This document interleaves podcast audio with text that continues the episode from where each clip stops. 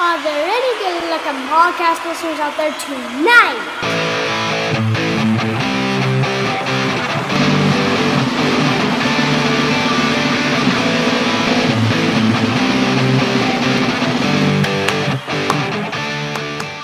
Hello and welcome to Soccer Noob Rockin' America, featuring my 11 year old daughter and special star co host, Person Noob. Hello!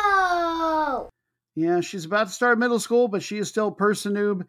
It's a branding issue. I am still Soccer Noob because I've only been following the sport for a few years, and yet here we are making content. Episode 150 is what we're on, and to celebrate that nice round number, well, uh, we made more content and I guess I did something. I I got to have a half a bottle of my wife's uh, blackberry ale eight. If you're not familiar with ale eight, it's a famous uh, drink from here in central Kentucky. It's a as opposed to a ginger ale, it's a ginger soda. Yeah, I finished off the bottle, and that's a, a pretty big deal. It's a rare treat that my wife would share that with me at all because they don't always make that. But hey, it's episode 150. Maybe that's why she gave it to me, or maybe it was just because I was going to cry. I'm not telling you. All right. Despite our name, we cover not only footy in America, but the whole darn world of the sport. Yeah, we're learning it all at once. It'll probably get a tummy ache, but it'll be so worth it by the time we're done. We give you match mini previews from all over the world, from the tightest league races everywhere on the planet. That means that we're going to be covering matches that a lot of shows just won't include. Uh, we also hit up all the big club and national team tournaments too. Our week runs Friday through Thursday. This episode, that means August 25 through 31. Oh, and we have a special guest this week who actually knows a little something about soccer, helping us with our feature MLS Match of the Week. All right, with no further ado, let's jump in with Match number one. No Friday matches were quite bright or shiny enough to make our main list of 10. We start our trek, therefore, on Saturday and our world journey starts in Africa. Robert Conrad start continent. Yeah, I got to bring out the English major in me. And our first one is from the Champions League of Africa. They were the first qualifying round, second leg of a home and away two legged tie. For newer fans of the sport, I will unpack. The CAF is Africa's uh, Continental Association. The Champions League is the tournament that all the best teams from all countries all over Africa get to go to. It's a little oversimplified, but we'll get into that uh, the second leg of a home and away two legged tie. Instead of playing one leg, and this is fairly common around the world, they will play a home and away little series, add up the scores, and the overall winner is who advance. The top 12 rated leagues in the CAF, they get to send two teams each. All the other nations are only able to send one. 13 countries didn't send anybody at all the top 12 rated teams, they will bypass the first qualifying round and get to start in the second and final of the two qualifying rounds. The matchup we have chosen to look at this particular week Power Dynamos out of Zambia versus African Stars from Namibia. In part chosen because African Stars, in a bid to pull an upset here, they win. They won their home part of the two-legged tie, two to one at their place. Can they make it hold up? One goal seems thin when you're going to Zambia they are your favorites. Uh, the winner will get an even tougher draw no matter what and have to play Simba out of Tanzania, one of the 12 teams that got a bye. All right, let's look at our hosts first. That is, uh, is our tradition. Power Dynamos. They play out of Kitwe in the north central part of the country. That's the second biggest city in the country, a little over a half a million people. Part of the Copperbelt province, and uh, make no mistake there, it is named precisely for mining purposes. Little USA connection, they are sistered with Detroit and uh, a famous hip hop artist is from there that I just thought it would be fun to highlight. Something random I bumped into. A uh, fellow named Blaze, B L A A Z E. At least I assume it's that and not Blase. Let's listen to just a little bit of Blaze. Jag har gått with the advice for living. The brothers in copper vi har en message to play. Yeah, you never heard them call here to say Boss it, bring it to this house what you? Get Educated, slapped See, that's how it works here. Football, we want to learn about it, but it's also our lens on the world, an excuse to learn just any and everything that we could possibly want to. That was fun. All right, a little bit about the league in Zambia. The Premier League, it is ranked number 15 in the CAF. Uh, the 2023 24 league season is just one match in. And uh, the last title they won was their first league title in 12 years. 1991, they became the first team from Zambia to win a continental title of any kind. That was the African Cup Winners' Cup. Uh, basically, think of that as a second best Champions League, if you will. 1985, they made the Champions League quarterfinal, best they've ever done internationally. 2012, they made the second round, and that is their latest international appearance. Now, to get an idea of what they're like, generally speaking, I realize, you know, last season was last season, but still, the makeup of teams doesn't change necessarily overnight. So last year, uh, Dynamos, they won the league by six points over Maestro United. They had the number one offense and defense, and it was the defense where they really shined even more. Uh, they only gave up a little bit over a goal every other match on average. Offensively, they had the second best scorer in the league, Kennedy Musonda, but they're going to have to replace that offense from somewhere uh, because he has moved on to a Tanzanian team, a very good one called Young Africans. And now Africa Stars. They are known as the Samba Boys and play out of Windhoek, which is the capital. The NPFL, their top flight league, is not rated in Africa. Now, don't read too too much into that. They only rate about the top, oh, roughly half of the countries or so, maybe sixty percent. Uh, enough of them just don't get enough international play that a rating is warranted, and this is one of them. But suffice it to say, any league that uh, not ranked is definitely going to be your underdog uh, against a team from a ranked league. There was no top flight play between 2019 and last season in this country. Prior to that, it was called the NPL, the top flight. Now it is the NFPL. African Stars won last season by 12 points over a club called Blue Waters. Uh, before the name change and then their hiatus from league play in the nation. Uh, they also won five NPL titles, the most recent one, 2017 2018. They have never been past the first round, and they've only been to the CONCACAF champ or not CONCACAF, excuse me, the CAF Champions League twice.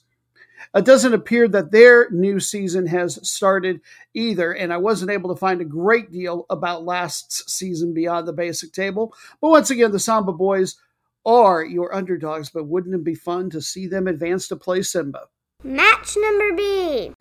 And already we're on to Sunday. Match number B. Replace the icky phrase number two in your lives and new bites.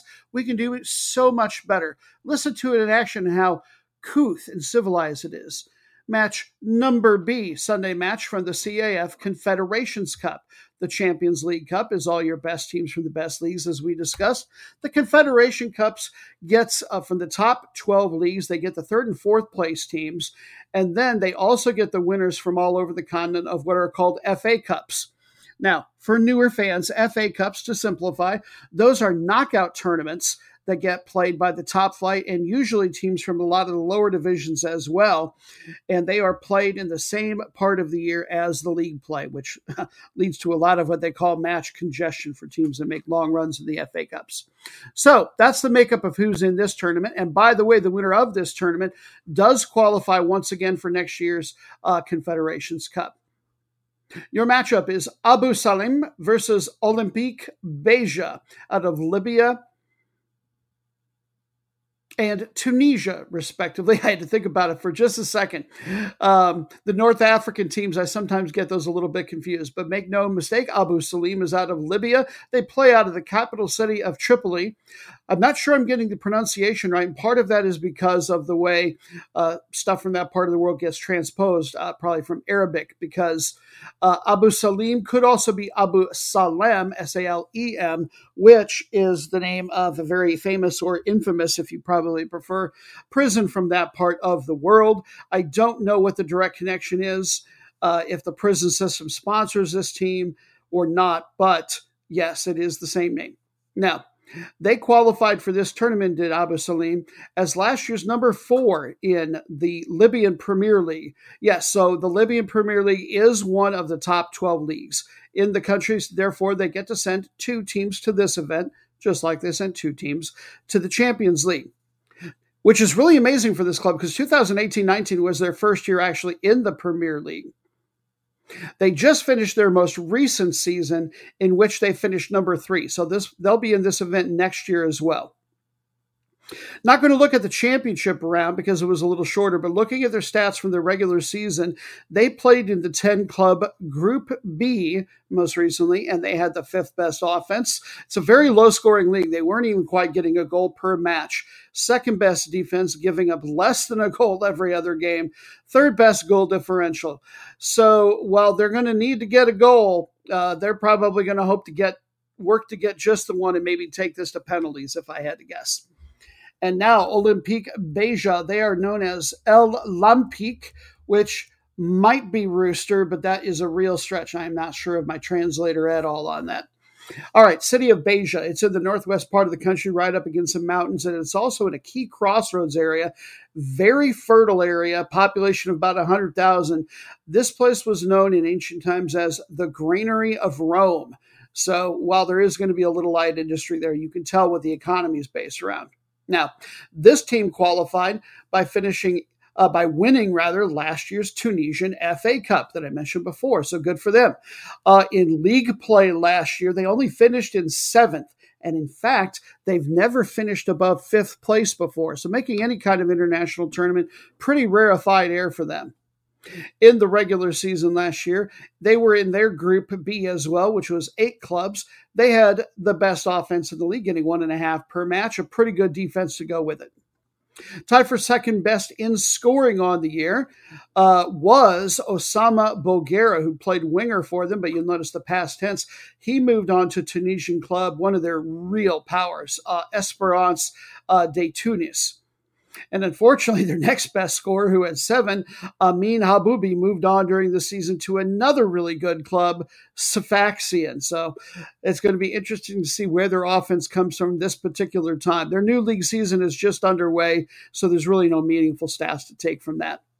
Uh, 2011, they made the first round of the Confederations Cup. I believe that was their only other ever international appearance. Match number three. Still on Sunday and back on our side of the pond, we head to the great white north of Canada for their Premier League. This is the sixth ranked league in all of CONCACAF. For those who are unfamiliar, CONCACAF is North America, Central America, and the Caribbean, all under one confederation. They're in Canada. They are three quarters of the way through their quadruple round robin regular season. They've only got eight clubs in there, so they got to play each other a lot. Now, in this club, both the regular season champs and the playoff champions will qualify for what until this upcoming year was known as the CONCACAF Champions League, now the CONCACAF Champions Cup. And by the way, the top five teams from the regular season will all make the playoffs. Your key matchup, what a race they've got going. Number one, Cavalry FC versus number B, Pacific FC. Cavalry currently lead Pacific by one. Pacific, in turn, they lead two other teams by still just another single point. So, key matchup indeed. Uh, the two times they played earlier this season already, Pacific only managed a 1 1 draw at their place, but they did get a 2 1 win on the road at Cavalry last time. The series between these two historically has been largely cavalry, though. They've accrued an 11 5 and 7 record. But this is the time of show we normally take a break to learn how we're going to gamble. And since these two teams will play each other at least one more time, and probably in another regular season key matchup, we are going to learn how to gamble on this by turning to our 3,500 year old prognosticator, in house gentleman, Noob Stradamus, who will have another drug aided or drug addled vision and see what kind of result he can divine for us. Take it away, O mighty soothsayer. Greetings from the Thracian plains of Greece. Tis I. Late COVID logistics shipping problems kept our agreed upon Fresca shipment from reaching me until now. And so I once again abide by our agreement, and I will divine you a soccer score. Ah, With the aid of the lotus leaf, I travel once again through space and time. Whee!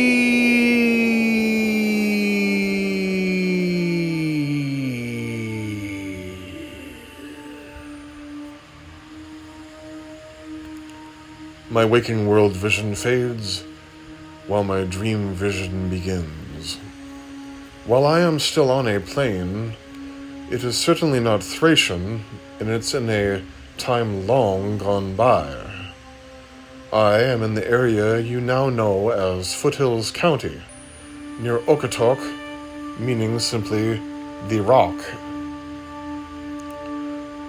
So there is the pink and purple quartzite boulder, unlike any other stone as far as the eye can see. It's summer and ghastly hot out, which is why I see a strange character. Strange because he's talking to the stone.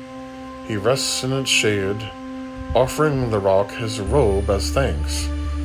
But soon, a ferocious cold wind howls over the plain and heat turns to icy air.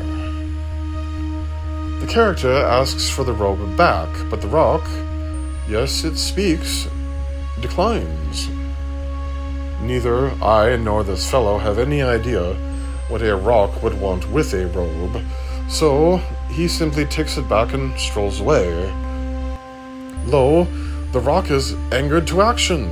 It rumbles, rolls, and chases the man. It occurs to me that he is Napi, a trickster god of the Blackfoot people, with enviable power over nature. Deer, bison, pronghorns. They're all compelled to run in front of the 15 ton rock, but are squashed to pate. Then, Napi calls upon bats to fly into the boulder. More than a bit strangely, this stops it. One of them hits it just right, and the stone is cracked right in two. The vision fades. My eyes open to the mortal world again. Noob, this tale of an actual glacially deposited massive stone tells us the tale for our soccer match. Cavalry will score once for the Okotok as it was. Pacific will score two for the rock's current state. I have seen and I have spoken. Match number four. You know, we've had far crazier, far crazier predictions for Nostradamus. That one was both educational with a little bit of mytho history and has a chance of being true. I feel like I'm having my own drug addled vision. So, with that being the last Sunday match, guess I better give myself Monday off and be prepared for Tuesday. That's where we find match number four from the CONCACAF Central American Cup group stage. This is the first year that this event has ever existed. Let me give you the lay of the land, especially for those of you who are newer or even some veteran fans who mostly follow European ball might not know about the current structure. And I will simplify. You've got your CONCACAF Champions Cup, formerly CONCACAF Champions League. The Mexican and the U.S. teams and Canadian teams all have their various ways into that. It is different if you are from the Caribbean or from Central America. Central America, they have their own qualified ter- qualifying tournament, and it is this one. The winners will go to the cha- directly to the Champions League, and they will get start in the round of 16. The next best five teams from the event will also get to qualify for the CONCACAF Champions Cup. They, however, will have to start in the first of the qualifying rounds. The teams that are here have been divided into four groups of five. They're just playing a single round robin, and the top two from each group will advance. This is the last match for these two teams. Currently in their group, second place, uh, Cartaginés out of quarter, uh, Costa Rica versus number three, Universitario out of Panama. Uh, the table looks like this, except for the bottom team, which hasn't accrued a point. Saprissa, also from Costa Rica, seven points. Cartaginés, just a point behind at six. Universitario with five, and Coban Imperial with four. So, given that somebody's going to get to play the last place team, it really uh, would not do well for either of these teams to merely get a draw. Somebody's got to get a win, or who knows, Coban Imperial could end up being the team that ends up moving forward. All right. I don't know why they're called the Foggers, but that is the nickname for Cartaginés. They play out of the city of, Carta- of uh, Cartago or Cartago. Not sure of my Spanish there with the G, but I can tell you that it's mostly an agricultural area, plus a lot of commuters to uh, the capital city of San Jose, which is only about 15 miles or so away. City is in the central part of the country and has well over 150,000 people. Their top flight, the Primera División, uh, Primera División, is ranked number four in all of CONCACAF. They were number three for quite a while, but have recently been surpassed, I believe, by Honduras. This particular team has won the league title four different times. Most recently was the 2022 Apertura stage. A reminder for newer fans that a lot of Latin American countries divide their soccer year into two separate seasons or stages opening and closing, Apertura y Clausura. Their second most recent title, you got to go back in the history book a little bit. 1940. Yeah, as you might imagine, just like the Chicago Cubs here in the States or a number of other teams that have been down on their luck, there are various stories that say why they've been quote unquote cursed or how they've been cursed into not winning. And one particular story that I really enjoyed said that after the 1940 uh, league win that a bunch of the team members celebrated by riding horses all over town, including into a very famed basilica, which is absolutely sacrilegious. And so the priest who was on duty there cursed them to never winning. So apparently that curse had about, you know, an 83 year or 82 year, uh, you know, length on it. By the way, this club, just give you a little perspective, is ranked number 65 in CONCACAF. They are seeded third in this particular group. So getting to advance would be a mild upset. But that's the position they're in. A draw even may do it. Uh, so far, uh, they've done very well. The six and one goal differential. That's the best offense in the group. So they're probably going to be looking to push the pace here. By the way, they qualified for this event, getting the fourth and final berth out of Costa Rica. Uh, the same team won both the Apertura and Clausura uh, tournaments that were the qualifiers for this year's event. And uh, Cartagines, they were the third best of the non stage champions. Kind of fun. Barely squeaked in, and yeah, here they are, really still alive. Tied for second best in event scoring with a pair is Alan Guevara. He plays winger for them, veteran, 34 years old. 2023-24 Primera División. They're in third place currently. The season isn't too hard in maybe a half a dozen games.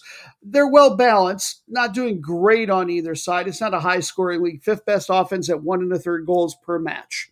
Team's current form, they are 2 0 and 1 in their last three, with, there's that offense, a 7 and 2 goal differential. And now the Panamanians, Universitario, they play out of the city of uh, Penonomé.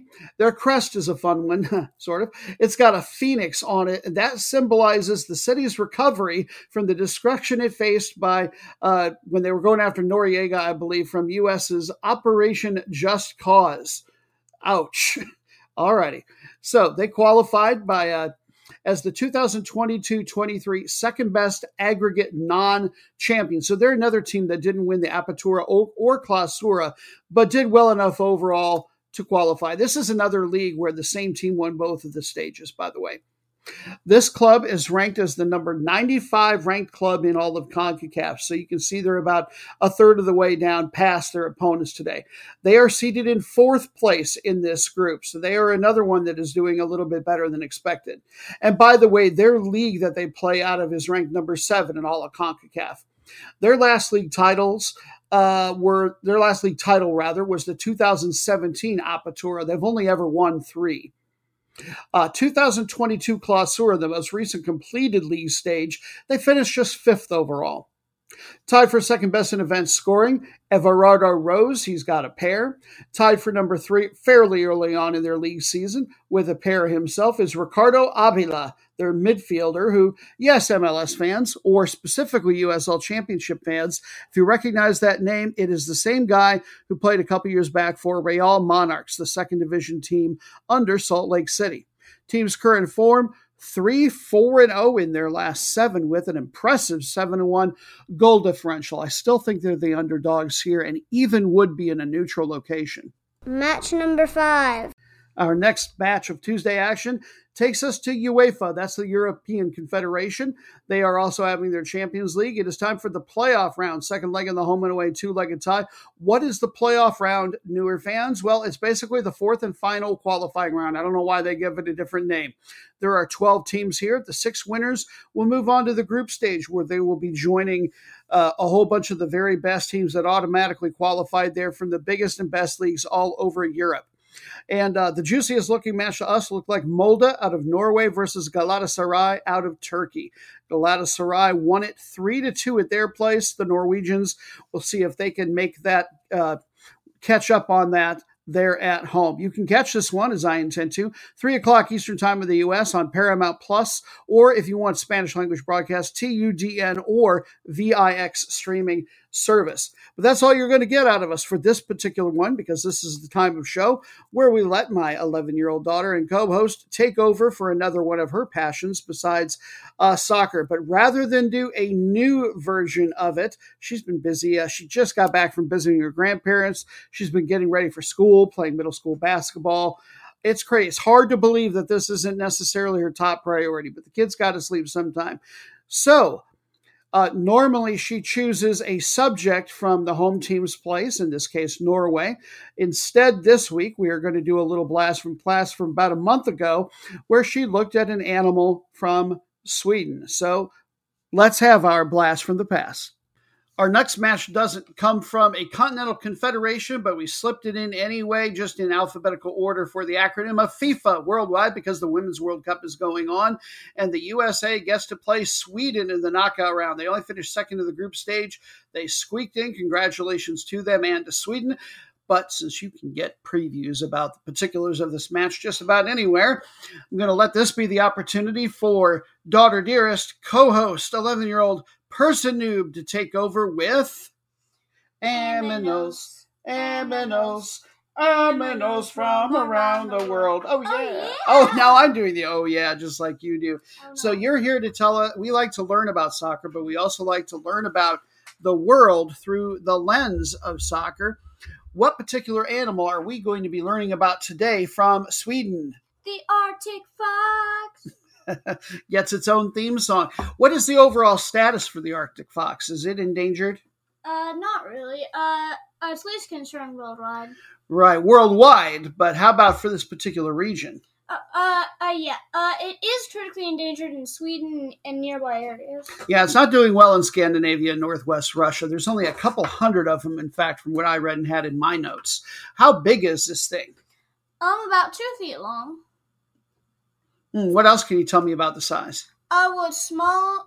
I would small and compact to preserve body heat. That's understandable. It's a very teeny tiny creature. In fact, I read that the difference between the core temperature of the fox and you know how like we're at like 90 you know 92 93 degrees whatever mm-hmm. uh, arctic fox can run as high as 180 to try to keep itself warm and so or i'm sorry there's 180 degrees total difference between the outside and the inside sometimes. So it's got to run really, really hot on the inside. What sort of things, uh, before I eat it, what sort of things does it like to eat? Would it eat me? No. No, what does it like to chew on? Uh, uh it eats lemon, uh, lemmings, voles, ring, ring seal pups, fish, waterfowl, and seabirds. Uh, carrion, berries, seaweed, and insects, and other small vertebrates. Yeah, so the ones near the coast, they like to eat the seaweed, and the ones that are uh, more inland, they like to eat more of the other aminals. It sounds like any. Basically, what I read is if they're not near the sea, they'll read they'll eat anything smaller than them, more or less. They are not particularly picky. What are some of the things that do like to eat them? Um, uh, things that like to eat them, uh, like predators are golden eagles, arctic wolves, polar bears, wolverines, red foxes, and grizzly bears. And I'll tell you right now from my notes, red foxes are the really, really, really big one. Now, a lot of animals, they like to hibernate when it gets really, really cold and the food's a little more scarce. Does the Arctic fox do that too? No. It does not hibernate, uh, but they move a lot less uh, in fall to build up fat, growing up to 50% in size. Wow. So they don't need to go to sleep to put on the big boy pounds, huh? Nope. Nope, neither do I. Well, I sleep a lot too, and I'm putting on the big boy pounds. Neither here nor there. All right, tell me about the kind of places they like to live. Uh, they live in huge maze like dens. Oh, maze like that sounds like it'd be really hard to build. Why do they go to all that effort? Uh, oh, well, it helps protect them from the red foxes. Yeah, the foxes can get in there and they're pretty easily too, but they might get lost if they don't know their way. And the Arctic fox knows its way. And then there's also a lot of escape holes from what I read. So that's how they can get away from them. Now, it can get beyond cold in the Arctic, even colder than back home where Grandpa and Grandma live in Iowa. How cold does it have to get before a red uh, before an Arctic fox even starts to like shiver from the cold though? Negative 94. Holy cow! You know, some people around our part where we live, the country where we live right now, they start to shiver if it gets below 74, mm-hmm. even outside, let alone inside. Can you imagine being at negative 93 going, you know, I'm cold, but I'm not that cold. I'm okay. And not shivering? That, no. I would have to be wearing so many parkas and muumuus and everything else. Be unbelievable. What can you tell me about its sense of hearing? It's got something really special, doesn't it? And its smell. Um, oh, its hearing, its hearing helps to find lemmings and seals under under the snow. Several feet from what I understand, but their sense of smell does even more. Mhm. Uh, uh, their sense of smell helps to find polar bear carcasses up to 25 miles away. 25 miles away. Mhm. Can you imagine? I mean, that's almost that. I mean, yeah, we can. Somebody can probably smell your farts 25 miles away, but that's neither here nor there. I, I think that's yours. no, I don't think so. Maybe the cats. We got a cat climbing around the quote unquote studio here. You smelled what he did the other day, and that probably could have been smelled for 45 miles. Ugh, new kitty food's doing that. But anyway, I think that's pretty cool. So while they like to go mostly after live animals, after an Arctic wolf, like if it, you know, eats a, if it eats a bear and leaves anything behind for 25 miles. I mean, that's as far as it takes us to drive from like, you know, from home up to Lexington. Can you believe that? And it can smell a polar bear laying around from that far away. Mm. Absolutely unbelievable to me. That's like a shark smelling blood in the water from miles and miles away. What are some of the threats to this particular animal? Why is it having trouble in Scandinavia? Climate change. Yeah, what does climate change? How does climate change affect it in particular?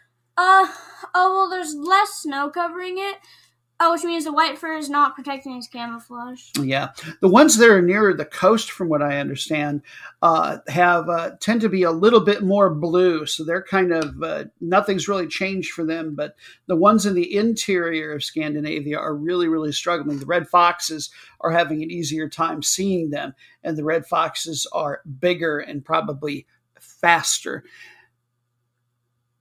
And what else is making it so that there are more red foxes to eat the Arctic white foxes? Uh, oh, there are a few, uh, well, there are fewer wolves hunting them, so there, so there are a lot more. Oh, so fewer wolves hunting the red foxes, or all the foxes in particular, means more red foxes to eat the white Arctic foxes. Mhm. You know what else I read? They like to they like to eat if uh, if there's food's really really scarce, Hmm. their own poop. I don't think I could be that hungry. Do you? and person noob has passed out and fallen over. Ooh, hi. you didn't know that one was coming. All right, in this part of the world, what is uh, there is one big place, uh, nature reserve that is trying to preserve these in Sweden. What is the name of it? Um, Yeah, we practiced it, but it's a fun one, isn't it? something, something, Nature reserve of Sweden. Well, spell it out.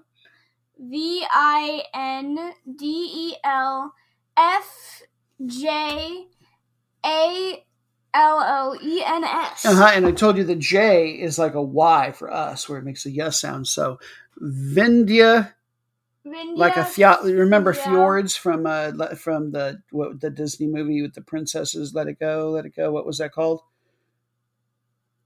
The movie. Frozen? Yes, frozen. Yeah, fjords.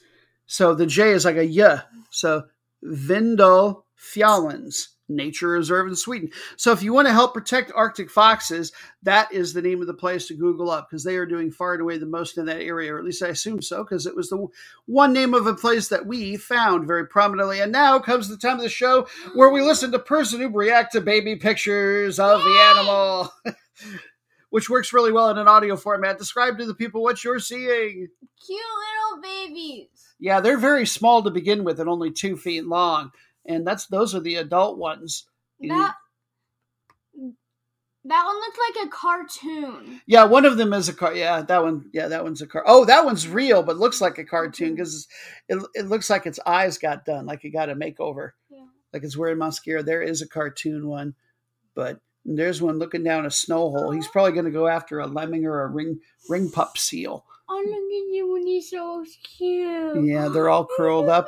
They curl like up like that because their bottom is uh their belly is where the fur is the least. And so they curl up to reduce their surface area against the cold air surrounding them. Pretty cool. By the way, this animal, it wasn't in your notes, it was in mine, has the thickest or most insulating fur of any animal in the world. That's part of the reason it gets hunted. That's another reason that it's having trouble in places like Scandinavia, even though it's illegal to hunt them. Particularly the blue ones get hunted because that fur is so warm and so beautiful. You're looking at one, looking at a round coffee table where the whole coffee table face is just nothing but an Arctic fox face, and there's one getting held. See how small he or she is compared to that hand. You think we should have an Arctic fox here at home? Maybe we could help save them and Yes. preserve them. we I need all of them. It's here. probably too warm for them here. We we need need all the baby foxes here. the baby All right. Well, this has been lots of fun. Person who, thank you for introducing us to the Arctic fox. And this was Aminos from around the world. Croissant. Croissant. Croissant. Yeah. All right.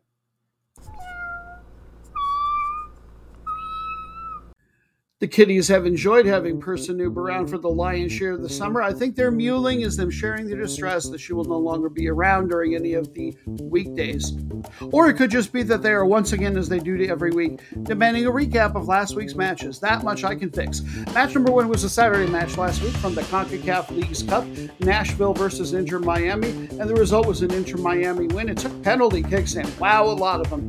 1 1 after regular time, 9 to 10 on penalty kicks, and uh, the great Messi had a goal, and he led them on to uh, win the championship a couple, three days later. Next up was your match of disappointed. Explanation on the three bonus matches coming later. From the Chinese Super League, number 16 Shenzhen took on number 15 Nantong Zhiyong, and it was uh, Nantong Zhiyong getting a 0 1 win on the road. That moved them up to number 14, and at least for the moment, out of the relegation zone. Credit where it's due.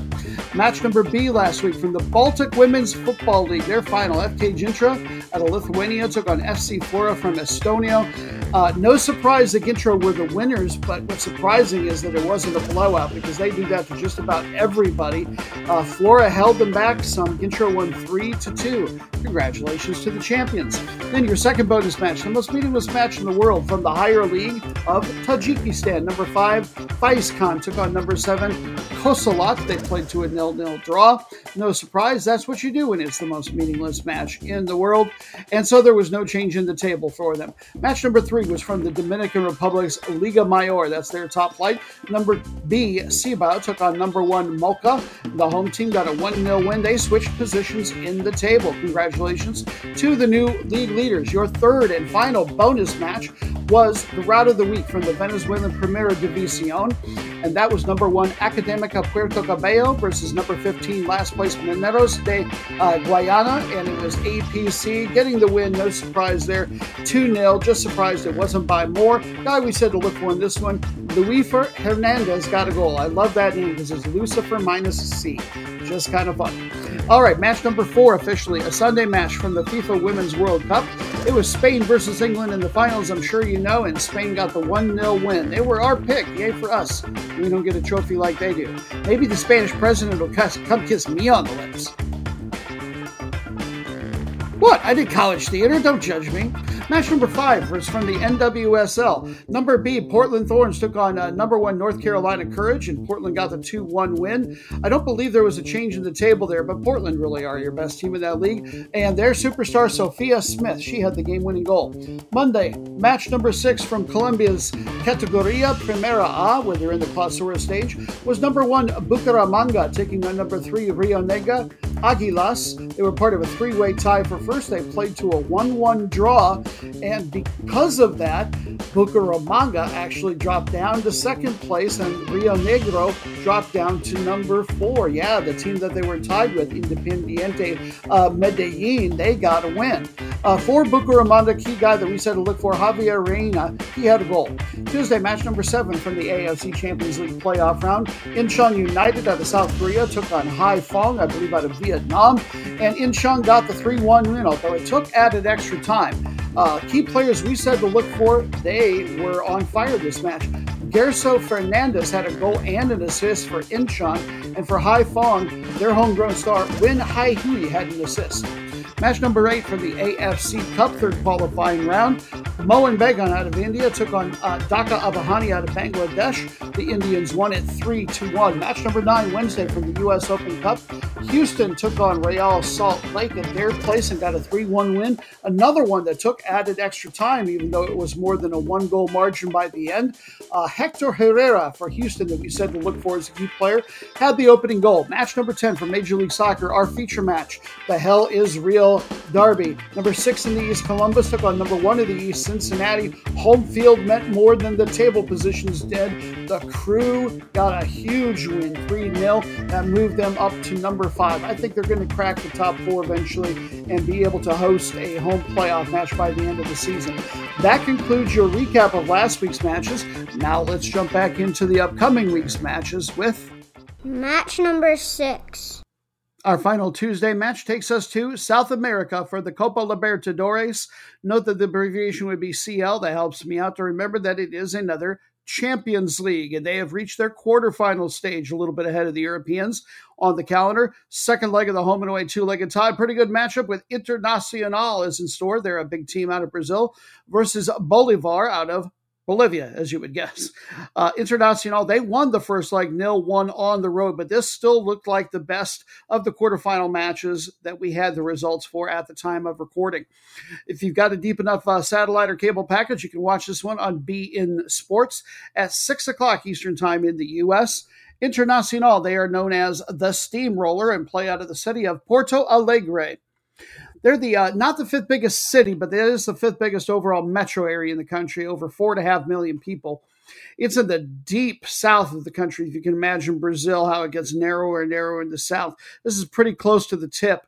Uh, it's officially the capital of the Pampas region, even though that's not an administrative uh, division per se. It is a huge port down there. Also, a lot of big industry and agriculture from the hinterlands. This is a pretty well to do area. This is the number 18 ranked team in all of uh, CONMEBOL or South America. And historically, wow, did they have a lot of good stuff on their resume. They won the FIFA Club World Cup. They were world champions back in 2006. Don't tell them that the Europeans don't take that tournament as seriously as they do. Shh, they'll get very angry. They've won the Copa Libertadores twice. Last time was 2010. They qualified for this year's edition by finishing in second place last year in the Campeonato Serie A, the top flight in Brazil. They just squeaked it out over Argentinian power River Plate last round, three to three on aggregate, and then eight to nine on penalty kicks. Got it done on the road. Key player to look for on the event scoring leaderboard with four is Alan Patrick, Brazilian central midfielder. Spent the heart of his career with Shakhtar Donetsk in the Ukraine, so in Ukraine rather. So European fans have a good chance of recognizing his name. Here in the 2022 23 season, which is about halfway done, the team only sits in 14th place. Ouch, really struggling. One of only a handful of teams that's not in position to return to international play next year or get relegated. Very strange. Uh, the problem has been the offense. They are second worst in that regard. It has disappeared. They're only getting a bit over three quarters of a goal per match on average. The defense has been, well, I mean, better, only a little bit below average.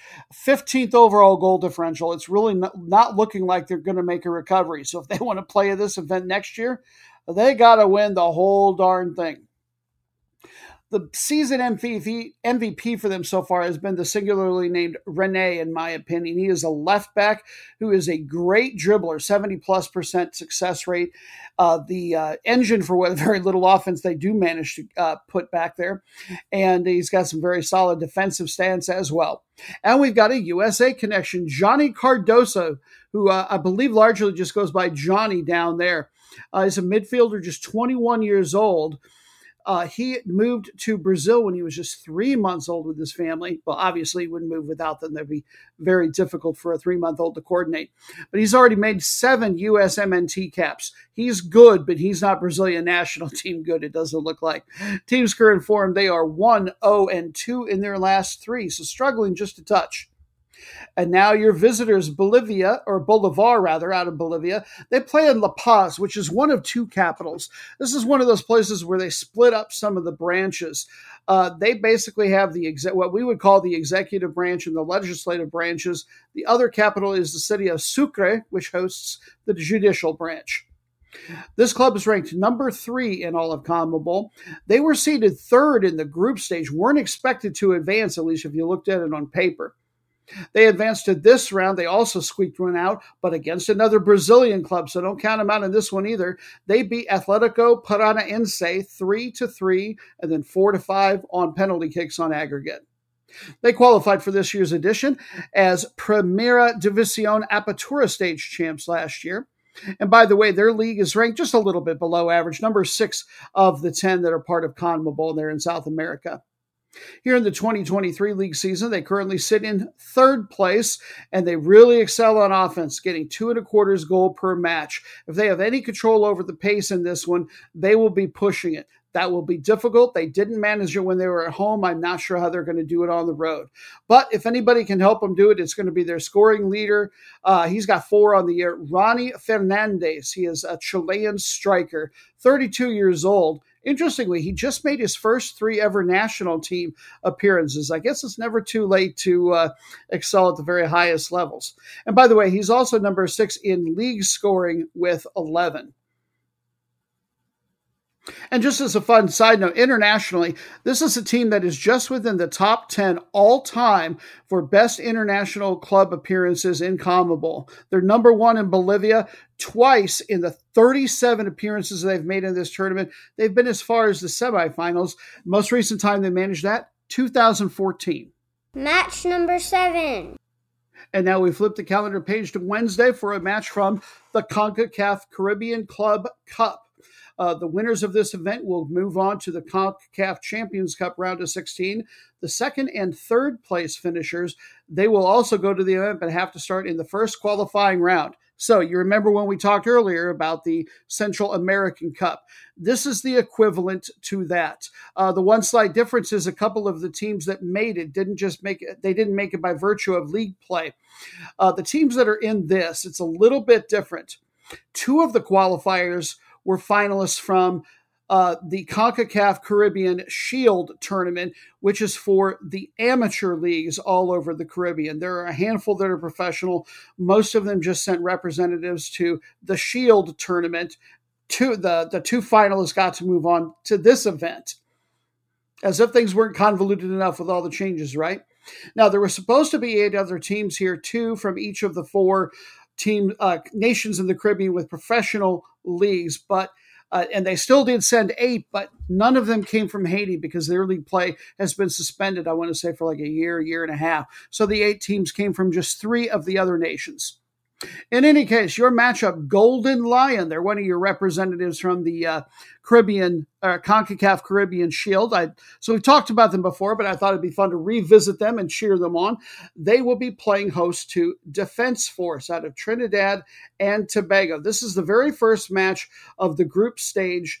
Groups of five. There are two of those, and uh, they're just going to have the single round robin. So Defense Force will not get a chance to host Golden Lion.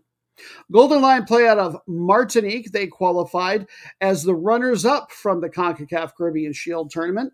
They were founded in 1947, didn't move up to Division 1 until 2008 2009.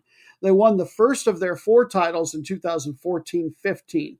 So once they've decided to come on after a few decades, they have really come on. They play from the centrally located commune of St. Joseph, about 16,000 plus people there. I think that might be the only landlocked commune on the island, interestingly. Uh, the Martinique Division de Honneur is unranked by CONCACAF. They don't get quite enough international play within CONCACAF for that. Only 14 of the leagues from our region do. By the way, if you're wondering about Martinique, yes, they are a French territory, not a country. They get to participate as a nation member, if you will, within CONCACAF, but they are considered part of the French league system. They get to uh, send somebody to play in the French FA Cup. We talked about what that was earlier. Uh, they do not, uh, but they are not FIFA members since they are not an independent country. 2022 uh, 23 Group A, uh, which was made up of eight clubs. It's a two group league. Their regular season, uh, they had the number one offense, getting over two and a half goals per match. Defense was nearly as good. They had the number one overall goal differential. They are your newly risen power the last several years there in Martinique. The 2023 24 season was only just about to start. As you might imagine, they like to do things when it's comparatively cooler. All right, now Defense Force out of Trinidad. Uh, they are known as the Teteron Boys. Teteron is a, a, name of a bay that they are adjacent to. They play out of a. Uh, I don't know if you would call it a district now. It was a town or village called Mucurapo, which it still is, but it is now functionally part of the capital city of the Port of Spain. It's west of the present uh, city center, and it was the original Spanish settlement on the island. The team, uh, this is not one of those teams. Most places in the world, army or military teams, you'll find that they started that way, but in recent years or even decades, don't really have much direct affiliation anymore with a body like that. That is not the case here. The Teteron Boys of Defense Force are all uh, Trinidadian or uh, would that be the right gentleman? Coast Guard members, hence Defense Force. They are the only TNT team to have ever won an international trophy. They have won the CONCACAF Champions Cup twice, but it was so long ago that it was before it was called the Champions League and when it was called the Champions Cup the first time. The more recent of their two wins was in 1985. The landscape was much different back then, footy wise. It is worth noting that they won this event in 2001. Uh, while it was Golden Lion uh, this is Golden Lions' first match. I misspoke earlier. Defense Force have played one match already here in the group stage, and that was a draw with Cavalier out of Jamaica, one of the pretty good teams from over there. They qualified for this year's event officially as the second best from Trinidad and Tobago's Pro League. Now, the Pro League was not finished, but the deadline on the calendar had come. Thankfully for them, the top two got to go, not just the winner, because what a shame it would have been, you know, when uh, June 2nd or whenever the deadline is, they were in second place. They actually ended up winning the league, although they did not have the poor, uh, they did not have the league's top goal differential. Uh, they had a very good defense, giving up uh, less than two thirds of a goal per match on average. But it is Port of Spain FC that are really the power in this country. The league, by the way, is rated since it's professional, but it's just number 13 of the 14 in CONCACAF. Key player to look for, tied for number three in scoring with 11, is Brent Sam, and that was last year in league play. And he spent, uh, just to give you a little perspective on what the abilities are like, so he's their best player, presumably. 2016 17, in the prime of his career, he played for a Portuguese third tier team. Match number eight. Our soccer weekends on Thursday, and we've got three matches still to cover. We're going to do a brief one here with number eight from the Europa League in Europe. It has reached its playoff round, second leg of the home and away, two legged tie. Newer fans. So, Champions League is your best tournament. Uh, a lot of the uh, second best teams, FA Cup winners, they go to the Europa League. And by the way, there is a third tournament, and we'll get to this in our next match the Europa Conference League. And it is for a lot of the second and third place finishers from some of the smaller countries around Europe. And they're all a lot of fun. Now, the matchup that I think looked uh, the most intriguing here in the Europa League is Zrinjski Mostar versus LASK. And they are out of Bosnia and Herzegovina and then Hungary, respectively. LASK, they won the first leg 2 to 1. So this should be a heck of a battle. But we will say no more on this particular one because this is the time of show where we pause to take a culture break. Once again, using soccer as our excuse to learn something about the world. Usually that's food, but I made sure to eat, uh, have some healthy, filling snacks before I ended up recording this particular episode. And so we're going to do something a little bit different and learn about a very famous poet and just all around an intelligent and cultured person in their history, Aleksa Šantić.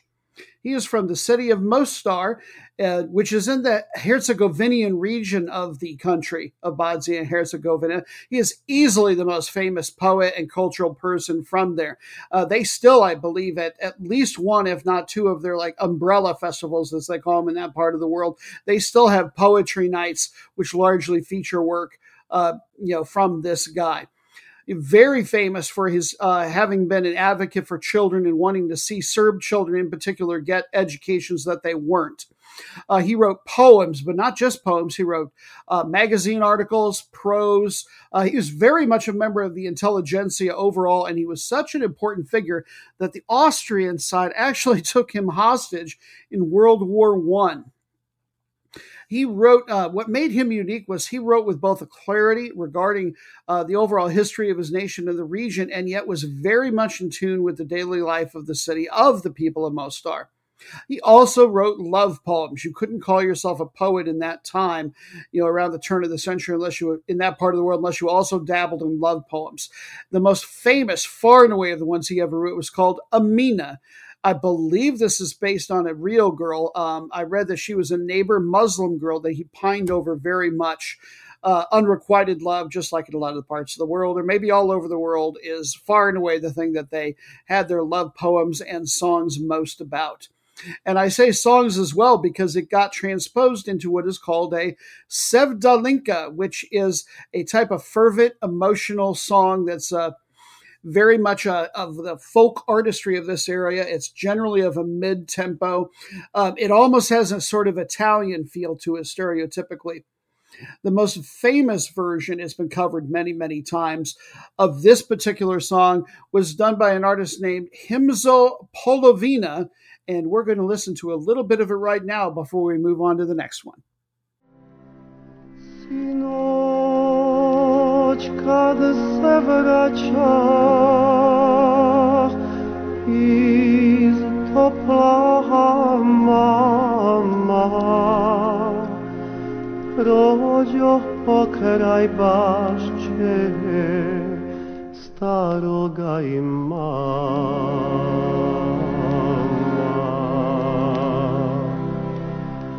Kad tamo u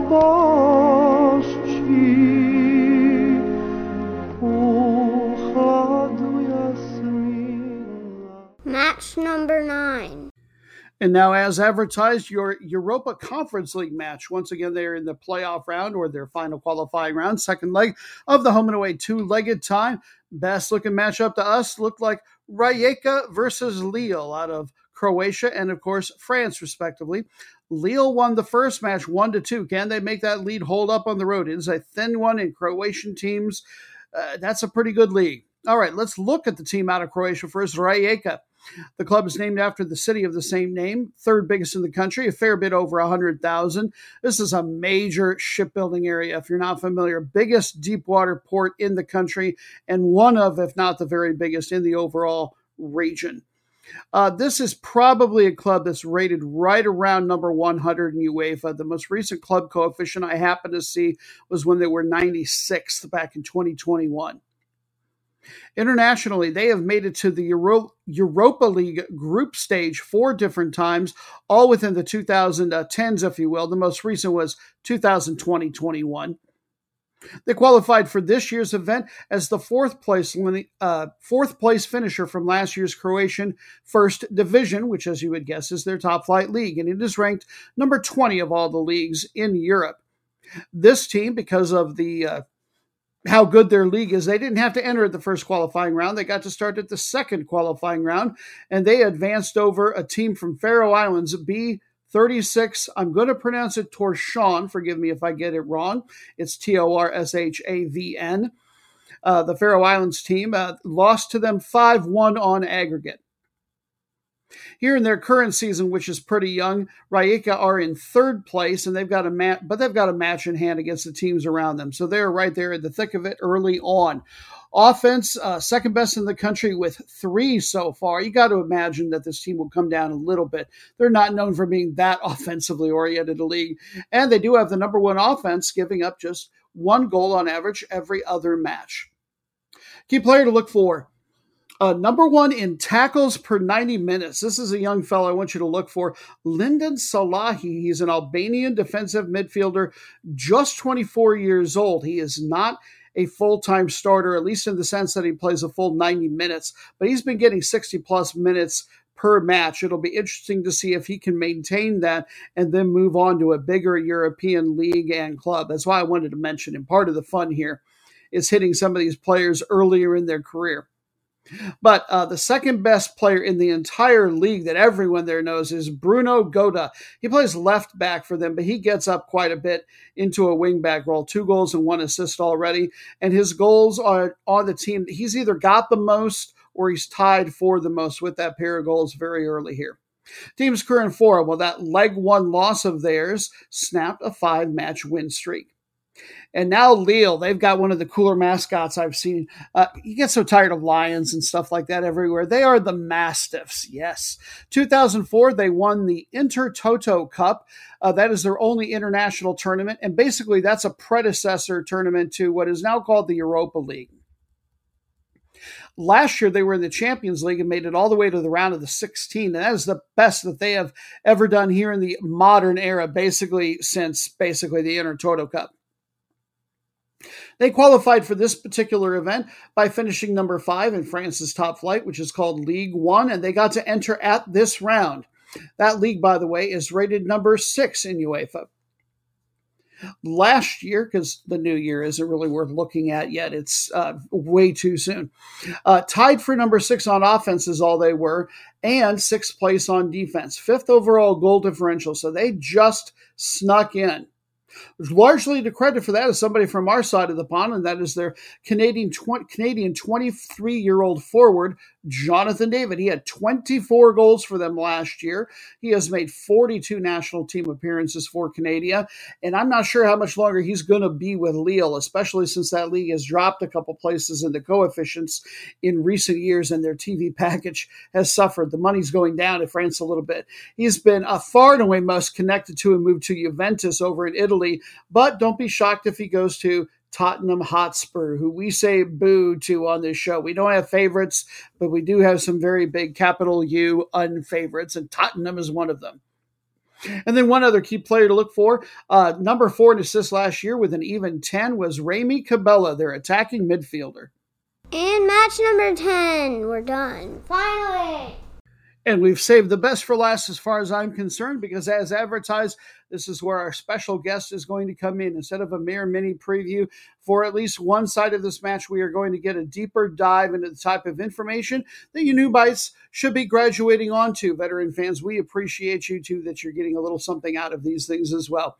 All right, match number 10 is our featured Major League Soccer match of the week. Now, first of all, Major League Soccer, what's at stake?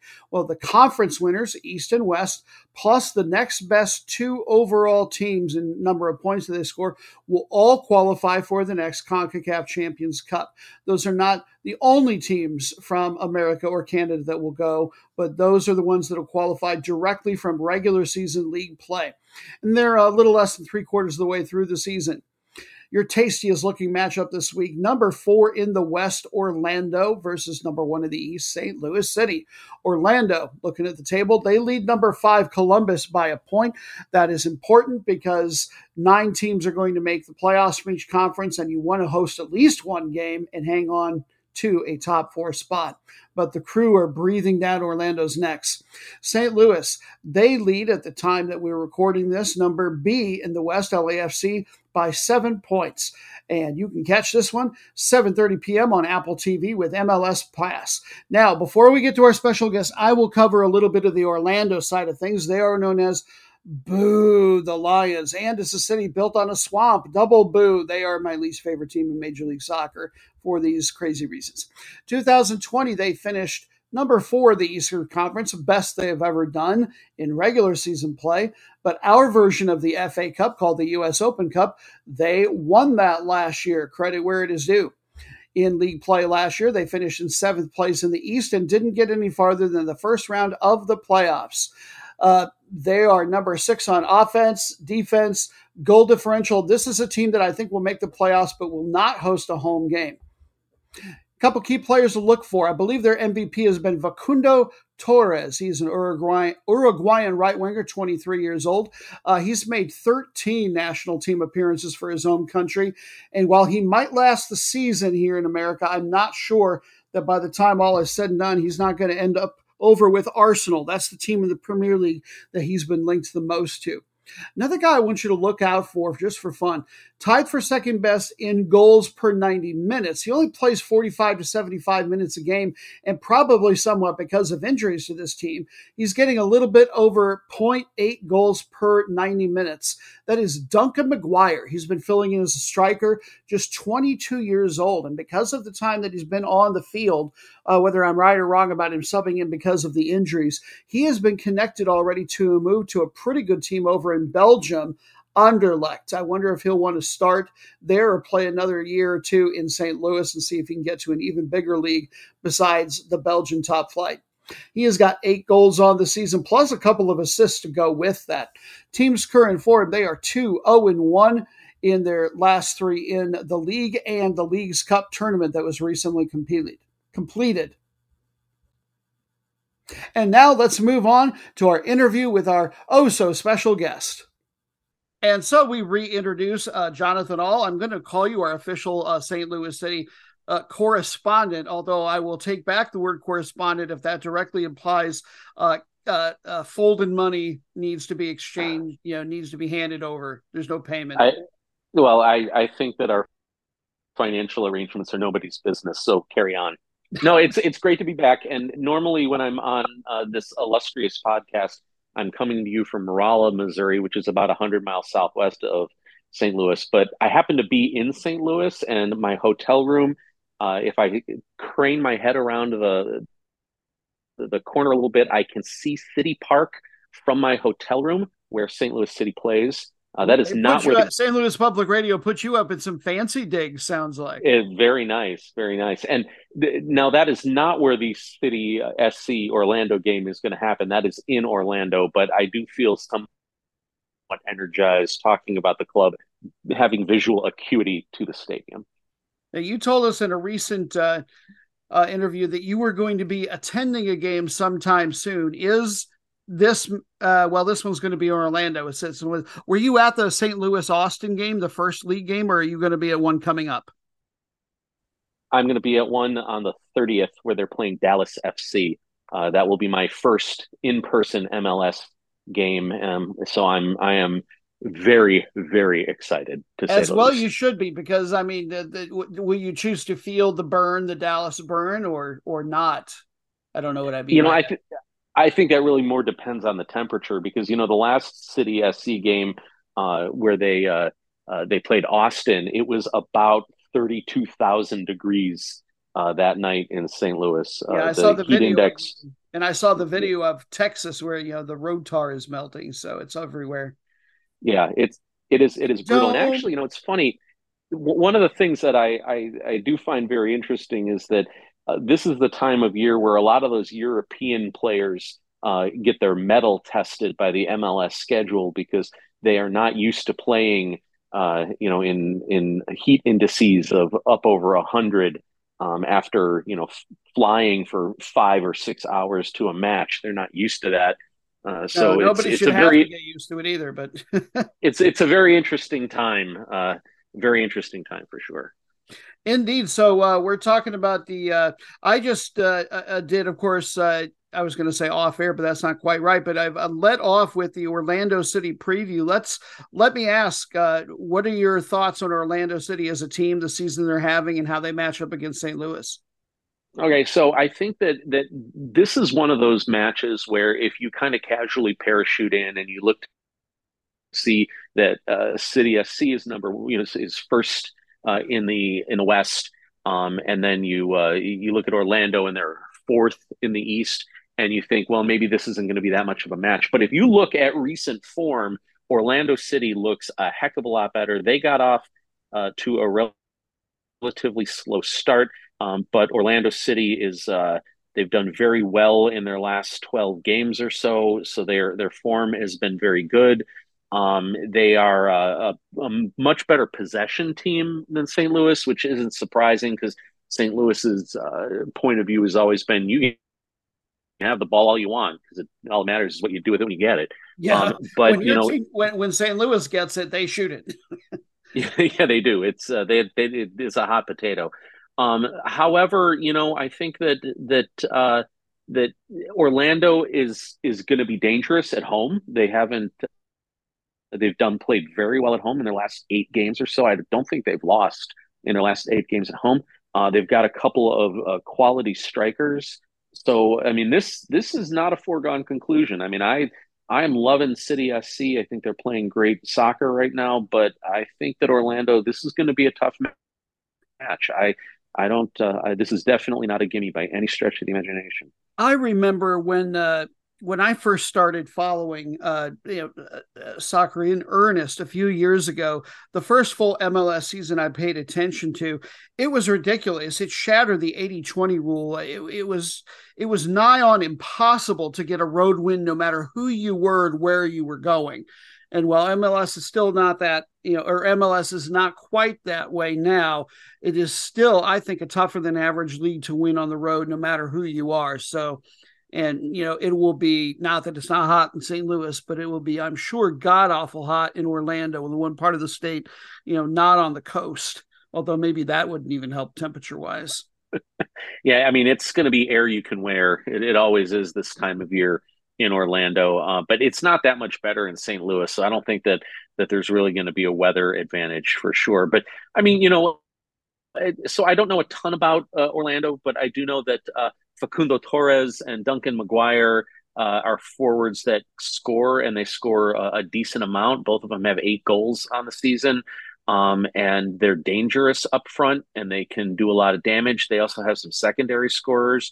So I, you know, I I think that this is going to be a tough game. Now, looking at, at, at City SC though, I, I got to tell you, St. Louis leads the league in goal differential. We can score goals like crazy. Uh, we beat Austin six to three in the last game. Yeah, what a um, shootout! Getting three and doubled up. By the way, is St. Louis the only team in the entire league, or just the East or West rather, that is getting two plus goals per match? Do you happen to know off the top of your head? I I don't know for sure, um, but I do know that that uh, it is. It's just ridiculous the amount of scoring, and you know that that six three victory. Uh, it was two 0 at the half. So there, there were seven goals scored between those two teams after halftime. So you know, it was worn down by the heat. Oh, to answer de- the question, definitely. I pulled it up. I knew that there was one that was at least close. Columbus Crew. Yeah, there you go. Yeah. But uh, you know, and, and and I think one of the things that City has going for it is that in its addition in, in, addition to being able to score goals practically at will, they've got uh, the brick wall known as Roman Bürki uh, in in goal uh, behind him. Now, yes, he did lit up let let up three against Austin, but you know he's still he's still for my money the best keeper in all of MLS, and I don't even think it's close. Um, Really, I would so, you know, say it, that it's so, close because of uh, guys like uh, uh, Blake, the Nashville keeper, has been very good. Uh, what is his name? Joe Willis, I want to say, but yeah, I would put I would put uh, Roman Bürki right up there with those guys, certainly at least. The, one of the big storylines for this next match is going to be is the is finally the time that João Klaus uh, gets into a game. Uh, you know, our big striker, uh, he, he, was uh, had an amazing start to the season. He had five goals in just a few appearances, and then in April, he went down with an injury. That and, was going to uh, be my next question: Is injury important in general, and starting with uh, Joao? Yeah, and you know he's he's been you know, it's just been ridiculous how they say, "Oh, I'll be back in a few weeks. Oh, it'll be about a month. Oh, it'll be three weeks." And and I mean, it was just been a moving target. And City, St. Louis had this huge break for the Leagues Cup because they didn't make it out of the stage uh, round. They didn't make it to the knockout round, so they were done very early, and they had almost a month off between matches. And so everybody thought, you know, Klaus, he's coming back. And and then they had the game against Austin. He wasn't even he wasn't even selected for the bench. Now there are some people who say, well, he's going to be in the he's going to be available on this net. I'll believe it when I see it. But the the the good news is, even though because he's one of the designated players, uh, he's one of St. Louis's designated players. Right. But even w- without him, there are guys that are scoring goals. I mean, uh, Gioacchini uh, and Adeniran, both of them had a brace uh, against uh, Austin. Um, and you know this, they so they had they can score goals up front. Um, you know Thomas Ostrak uh, scored from midfield.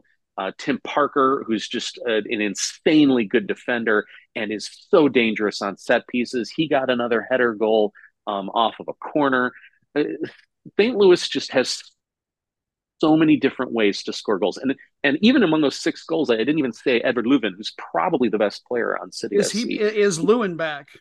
Oh yeah, oh yeah, and he looks amazing. Actually, he uh, in in the game against Austin, he he had the ball at maybe 35, 35 40 yards out, and was just not being contested. So just kind of out of the blue, he just hit, he just unloaded with a laser beam that hit the woodwork and uh, and, and bounced off.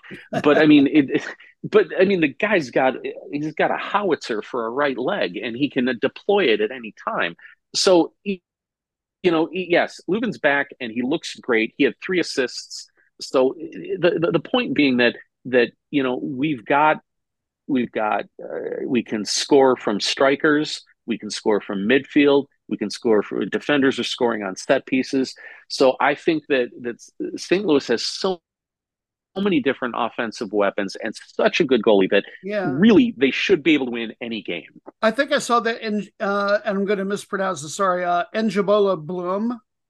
Uh, the Bl- Blom. mid- yeah, Blum. He's got a couple of uh, goals on the year. I want to talk Yes. about this because he, he looked he looked horrible. By the way, he looked horrible against uh, Austin. That I mean, it was such a great game to watch. But I don't know if Blum was like it was the heat or if it was he was just having an off night. But he looked a month awful. off. I mean, you know that can have different Yeah. effect on different guys. it can. All right, so here's what I want to talk about next in terms of injuries, offense, positions, because there have been a lot of guys stepping up and doing really, really well. Uh, have uh, now I don't I don't follow St. Louis City any closer than I follow every any other team, so there might be an easy answer to this, but Gioacchini and uh, and uh, João Klaus had they when uh, when Klaus was healthy, were the two of them playing at the same time? Yes, sometimes. I mean, so really it depends on what formation City uses because they can play two up front. Um, Klaus and Gioacchini can play up front. Uh, Gioacchini and Adeniran can play up front. They also just uh, signed a, a, a striker from uh, who played in the Belgian league, who's uh, been on the Iceland national team, guy named Thorson.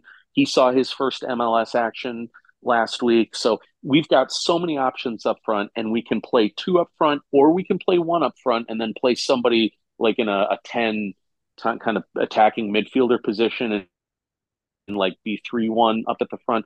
So there's a lot of different options and a lot of different looks. I think that that with so many people stepping up, it really is giving Coach Bradley Carnell, who, by the way, I will predict MLS Coach of the Year without Oh, how could he not be if the season ended Yeah. today? Yeah, I mean, even if even if I, come on, everyone was saying that St. Louis was going to be dead last, dead last in the West. You could not find anybody uh, with any kind of uh, soccer credentials that were picking them for anything other than dead last. And for them to be, yeah, okay, Bradley Carnell, coach of the year. but dude's got a selection headache because you know he's got, got especially after Klaus has come back, he's got four really good choices at striker and he may play two up front. He may play one. Um, Edward Löwen, you know, he, I mean, talk about he, the guy's a superstar, but he's also the ultimate team player because he has played, uh, he's played a like, like in that number 10 spot. He's played defensive midfielder. He's played more of a kind of a, uh, uh, you know, in a diamond formation, kind of a winging uh, Yeah. Why is he not in Europe right now? I have my own small guess, but it's only truly a guess. How did he end up in MLS? Because he's You know- in, what mid late twenties. Yeah, but he's a designated player, and you know, so for for your listeners that may not know, so MLS uh, rules on salary are so complicated that no two people who know what they are are allowed to fly in the same plane, um, and and and so. But one of the big things is that there are salary caps, except you have three players that you can pretty much pay whatever the heck you want. Exactly. Um, and they're your your designated players. And Löwen is one of them. So I think that that that that I think the money is part of it. I think Bradley Carnell is also um, got a certain reputation as a, you know while he's he didn't have a ton of uh, head coach head managing experience. He's been in the game for a long time. He had a good reputation. I think the fact that that Löwen was one of those guys that they they had come over early and say, we really want you to build something here. Yeah, um, I guess you know, I just sort that, of assumed that, that, a bench spot on virtually any Bundesliga team, which is where they got him from, would mm-hmm. have paid substantially better than most uh, even DP players are getting MLS. You know, Messi aside.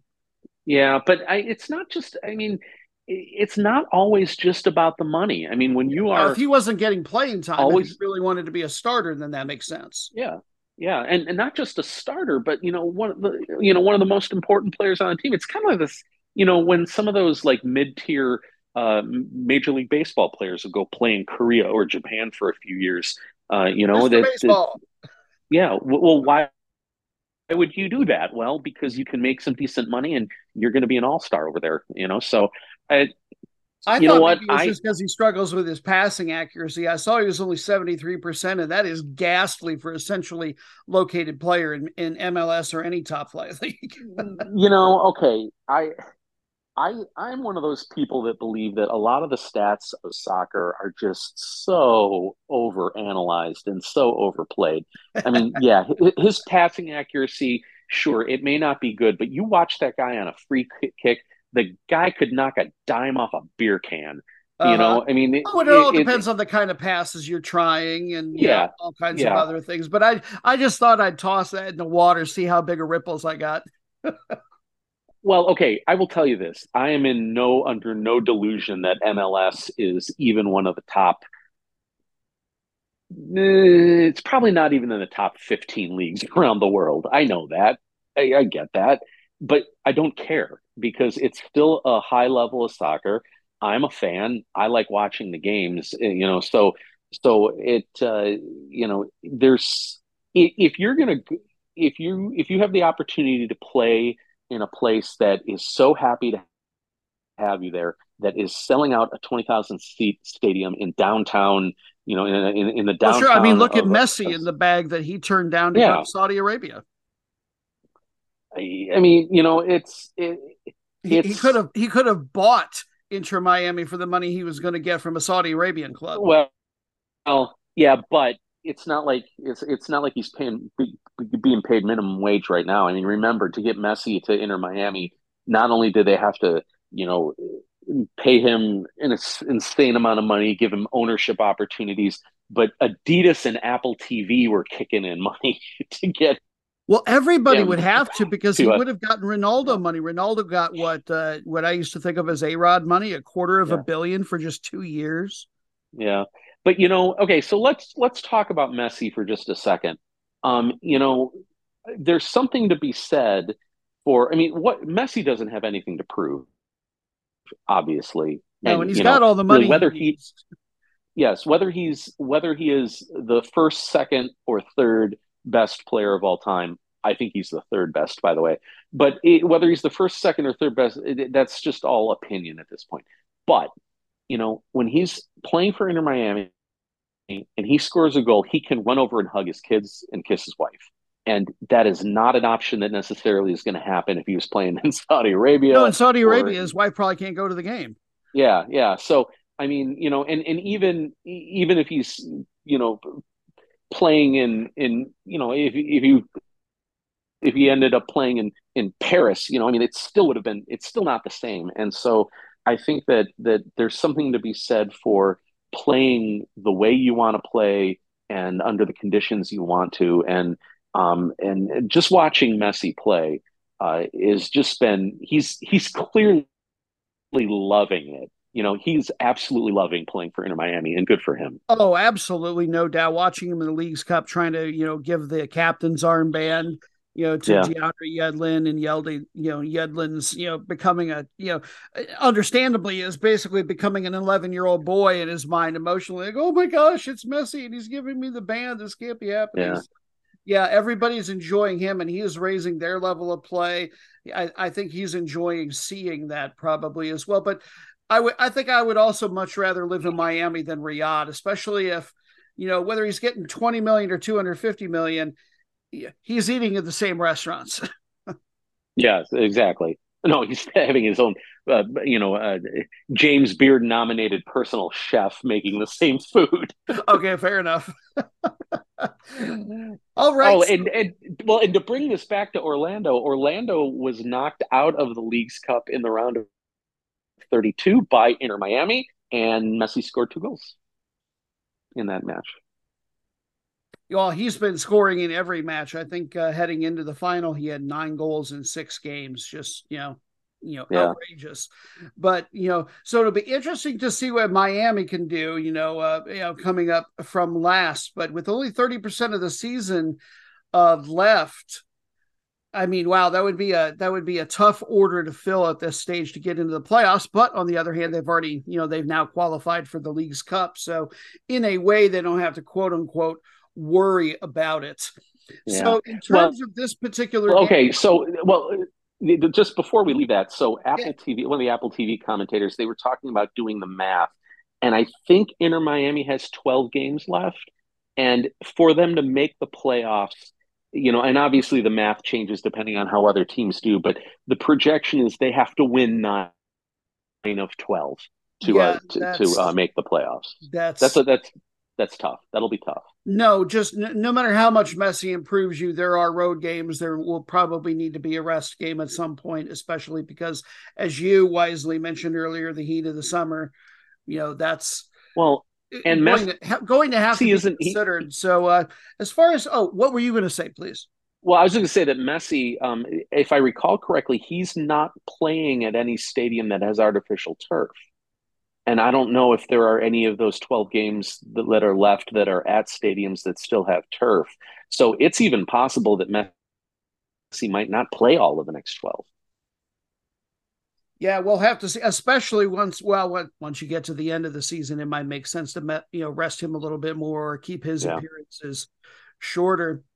All right, so getting back to the match at hand, Orlando St. Louis. How do you see it going, and why? I'm going to say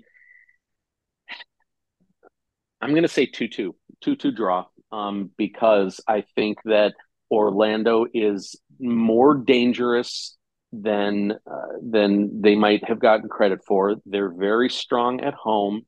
I think they have enough firepower that they will get a few in, and I think that uh, St. Louis will look good, but maybe they won't quite be able to run roughshod over them uh, the way that uh, that they ran roughshod over um, Austin. So I'm gonna my my my intel my my dispassionate uh, prediction is two two draw.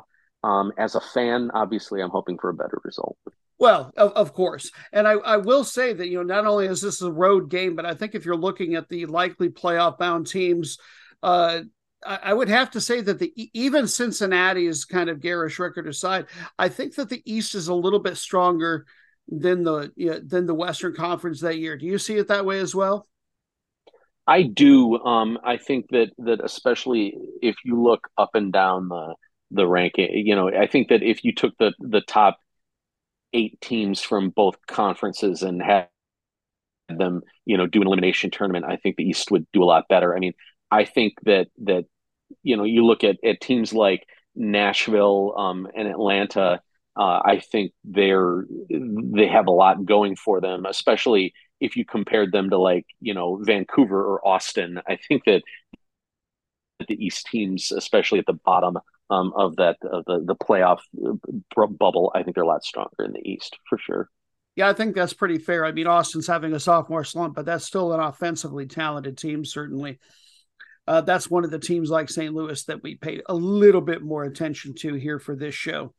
Uh, than some of the other ones. How do you see uh, the the season ending up? They've been uh, treading water is the right phrase, but you know, we you know I think you and I have both wondered out loud. Okay, when will they fall back to earth a little bit as far as as far as the table? But you know, over the last what I don't know five, six, seven weeks, they've really only given up a couple of points to LAFC.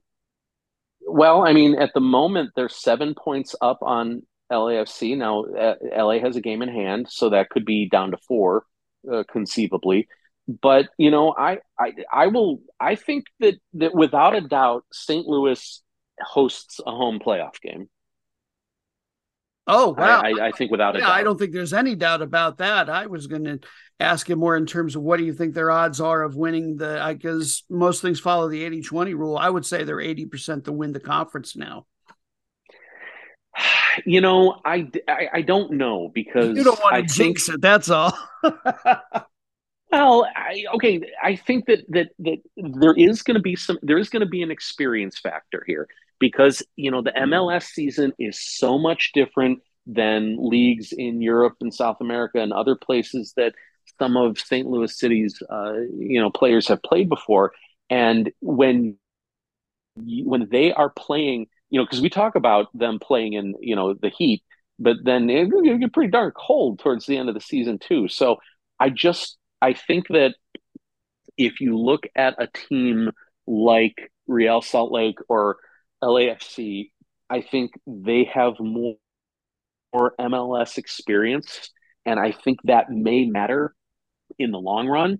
Um, you know, and also, you know, it, it, injuries could play a huge role in this. You know, if uh, if Löwen or Bürki is injured, uh, then I have serious doubts that City could win the conference. Um, I think they definitely go in as a strong favorite, uh, but I don't know. I mean, it, it it will definitely be it'll be fun to watch, and yeah, just the injuries fact can that shake it up for any team, of course. Yeah. But I see what you're saying. There are a couple as many scorers as St. Louis City has. Löwen, you know, fills a different role, and obviously your goalkeeper is your goalkeeper, and they've got the best, or at least one of the very best ones. And we can argue about that Yeah. a, a little a little bit of a different time. I think there is some very good goalkeeping going on uh, near the tops of the leagues this year. Not as much near the middle or bottom. I think there's a real a real gap. It looks like the scoring is going up as the season goes on in Major League Soccer. so I want to uh, finish off, if I may, uh, broaching this one other particular topic. I will I will tell you that independent of while we don't have favorite teams here. Uh, Soccer Noob Rockin' America, except to you know root for the teams that our friends slash guests root for. We do have least favorite teams. The one thing that the management and I and I have taught my daughter well that we will not abide in any way, shape, or form is teams from cities that are built on swamps. No swamp city. It's bad urban planning, and we will carry no water for those people. Orlando, I've had my dad be a fake guest on, like he's a professor talking about, you know, sinkholes and how soon the whole darn place is going to go down. But our ire and vitriol for swamp city teams is not fake. Do where where do you where do you do you have feelings along those lines? You know i yes and no i will say that normally i would agree with you but i am such a fan of disney world that i will give them a little bit of uh of a pass on uh their their entire horrible existence as a city um that uh that the that, because they do have the happiest place on earth nearby The mice men they, built they, they the mice men built it on a swamp, Jonathan. I know, but it's so much fun. Oh my gosh, I I love Disney, and and so I, I I will give them that. But uh, you know, let I would just love for St. Louis to go down there and whoop them up all over the place. Um, There- and there then you. You can you and then they you could can root for your team and not risk incurring the wrath of the mouse more than likely, but speak against Disney or the city in general, and you're in media, and probably I think that this really boils down to you probably feel just like we do, but there's the uh, the old expression, you know, in the entertainment business in, in particular, don't blank with the mouse. That's true. We're Uh, not and- blanking but- with the mouse. I will say though that if if Orlando loses miserably and goes to drown their sorrows in Dole Whips, um, you know, at uh, at the Magic Kingdom, I'd I'd be all for it. That would be just fine. Fair enough. Well, Jonathan, thank you very much for your humor, your insights, and well, for being willing to just even come up on our little humble show at all. It really is a lot of fun because, uh, you know, for those who are longer time listeners or just made it to this point in this show, we, you know, we really only give you an index card kind of preview for a lot of these matches and the teams. So it really is fun to talk to people who, even if they have a laser focus like you for just like one American team, to get that somewhat deeper and yet relatable dive. So thank you very much for bringing that to us. My pleasure. And yes, we can be best friends. Woo! I didn't have to ask. Bring forth the bonus matches. The gong means that it's time to focus in on three very special matchups. The first one is a first versus last place match that my daughter dramatically calls the route, route, route, route of, of, of, of the week week, week, week. And it is a Tuesday match we're going to shine a spotlight on from the Uzbekistan Super League, which is the ninth ranked league in all of the AFC. Their winner will get to go to the Champions League. Their second and third place finishers will also go to the Champions League, although they'll have to start in the qualifying rounds. On the other end of the table, equally relevant for our route of the week match, Two of the teams will get relegated. One will play what is called a relegation playoff match. They'll play a the uh, third place team from the second division, and the survivor there will get to play in the top flight. They're about two thirds of the way through the season, so things are getting serious all the way around. Your matchup, number 14 in last place, Kizilkum versus number one, Pakhtakor. And if you're thinking that I chose this particular first versus last place match just because Kizilkum is fun to read and say, you, not, you might be right. I'm not going to tell you. Ha. Uh, Pakhtakor, they lead number two, Navbahor, by five points. Meanwhile, Kizilkum, they trail number 11. That's the lowest point of true safety, Metallurg, by five points. Uh, when they played earlier this season, Pakhtakor won three to one at their place. Uh, but the hosts, we'll talk about them first. Uh, translates directly to Red Sands. They actually play out of the city of uh, Zarafshan, which is in the center of the country, about 85,000 people, and is known almost exclusively for the gold mining that goes on there. Uh, interesting U.S. connection. There's a company called Newmont based out of Denver that was the first post Soviet era company from the U.S. to invest in Uzbekistan. But uh, by 2007, the country had expropriated all of their assets and taken over all the gold mining. Yikes. This is a team that made the top flight in 2000. 2002, they finished in third place in the league, and that's the best they've ever managed. Last year, they finished in fifth place, so this is quite a drop. And the problem is the total lack of offense. They're not even getting a goal every other match on average. Uh, they're tied for number eight on defense, so not a lot better. Uh, certainly not good enough to move them out of having the worst goal differential. I don't expect this team to be able to climb anywhere. Uh, team scoring leader, what very little offense they're getting, comes at the feet of Islam Toshpulatov, a homegrown midfielder. Team's current form, ah, we always look for a little bit of a, a glimmer of hope. What could we fasten our hopes to that says maybe this team can get an upset? Well, they just did get a result. They drew number four, Nasaf, nil nil. That snapped a three match losing streak. And now your perennial powers of Pakhtakor, they play out of the capital city of Tashkent and are known as the cotton growers because Pakhtakor means exactly that. They have won 15 league titles and are your four-time defending champions. Uh, twice they've made the semifinals of the Champions League, although most recently was 19 years ago. They've been pretty well balanced this year. I think they're going to have a tough time, even given their league holding on to it. There will be a race here at the end. They've only got the fourth best defense, third best offense. They're tied for second on goal differential. I really think they're going to have to generate more offense than one and a half per game to really hold on or uh, build up any kind of uh, more serious lead. Number one scorer for them is their 35 year old Croatian veteran, Dragan Sharan. Uh, he played for a couple of Division One Israeli teams in the early 2010s. That's about as far as he ever rose in his career.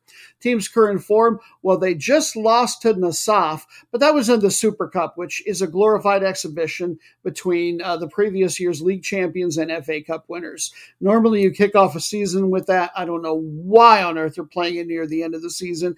I feel nearly as strongly about Super Cups as I feel about oh Tottenham Hotspur. They can all just get uh, washed down the drain, as far as I'm concerned.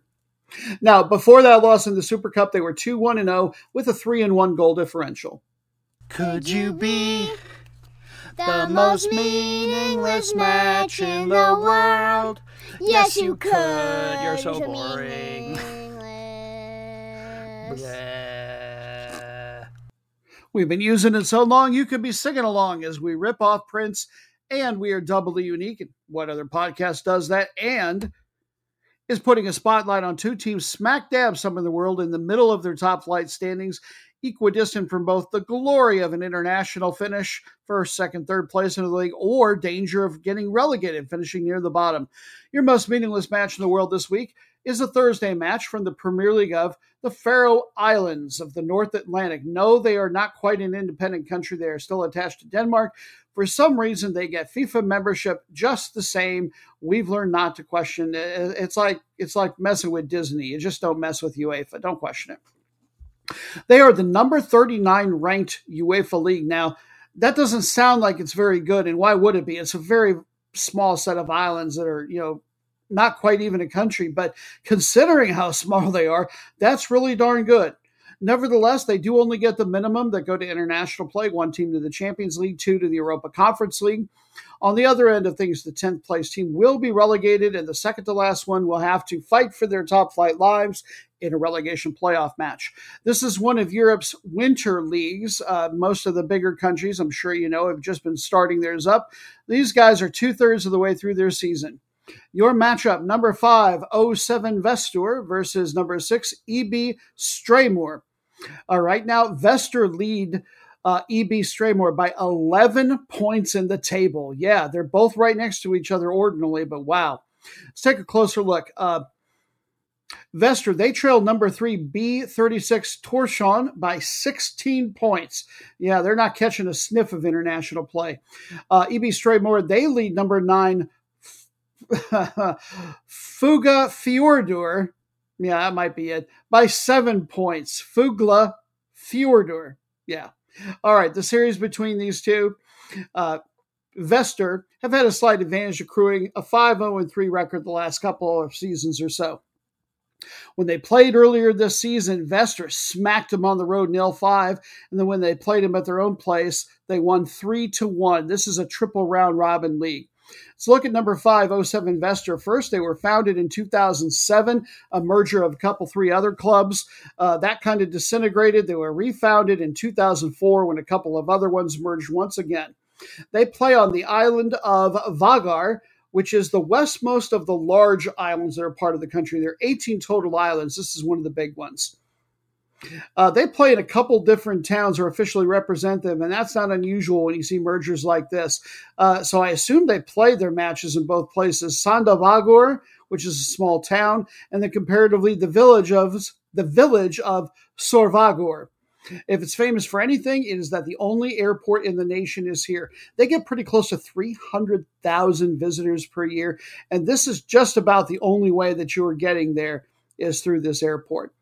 This is a yo yo team bouncing back and forth between the top flight and the second division. And yes, even a small country like this in Europe, the sport's so popular, they sure do have a second division and probably more. Five different times Vestur have won the Division Two title, most recently 2016. Last year, they finished in seventh place in the league. Uh, this year, they are who they are. Number five offense, defense, goal differential. Here's how things shake out. This team is all by themselves in the table in, every way. They are statistically far worse than all four of the teams that are above them, and yet much better than all of the teams below them. That's got to make for a weirdly boring year, knowing what the result's going to be more or less every time you take the field. Key player to look for, tied for number five in league scoring with eight, is Serbian veteran, 34 years old, Uros Stojanov. And then tied for 10 in assists there from the Faroe Islands. He's got five is Magnus Holm Jakobsen. Uh, Person Noob were to ever have a brother, I think Magnus is a T is a name that I would consider. Even though she's got a she's got a cousin named uh, uh, Maximilian, so maybe that would be too much. But hey, it's pretty cool. Now, Magnus, I'm actually not sure is still with the team. I've seen conflicting things. He might have moved on to a Division Two team over in Poland called uh, Chrobry Głogów. Team's current form, no surprise here in the most meaningless match. One one and one with a four and four goal differential over those three. All right, now EB Streymur. They were founded in 1993, but a merger of two clubs that had those exact names. Uh, they currently represent two different villages, Streymnes and Oya. Uh, that's on one of the two northern islands. I think it's called Estrayur. I forget the exact name of it. Uh, they have won two league titles, most recently 2012. Their only European win in seven appearances was in their most recent one. Uh, they beat, and I forget what year it was, it's been a few. They beat an Andorran side to advance to the Champions League second qualifying rounds, probably about eight years ago. Last year, they finished in fifth place. This year, they are the best of the worst in the league. Number six offense, defense, and goal differential. Team scoring leader sounds more like a duffer to me. Four goals for Bogi Petersen. Yeah, tell me that shouldn't have been one of the character names in Tin Cup. I challenge you. You can't do it with a straight face. Team's current form uh, a 2 3 loss to number one Klaksvik snapped a two match losing streak for them. And now we reach the true end of our podcast row, appropriately match number 13.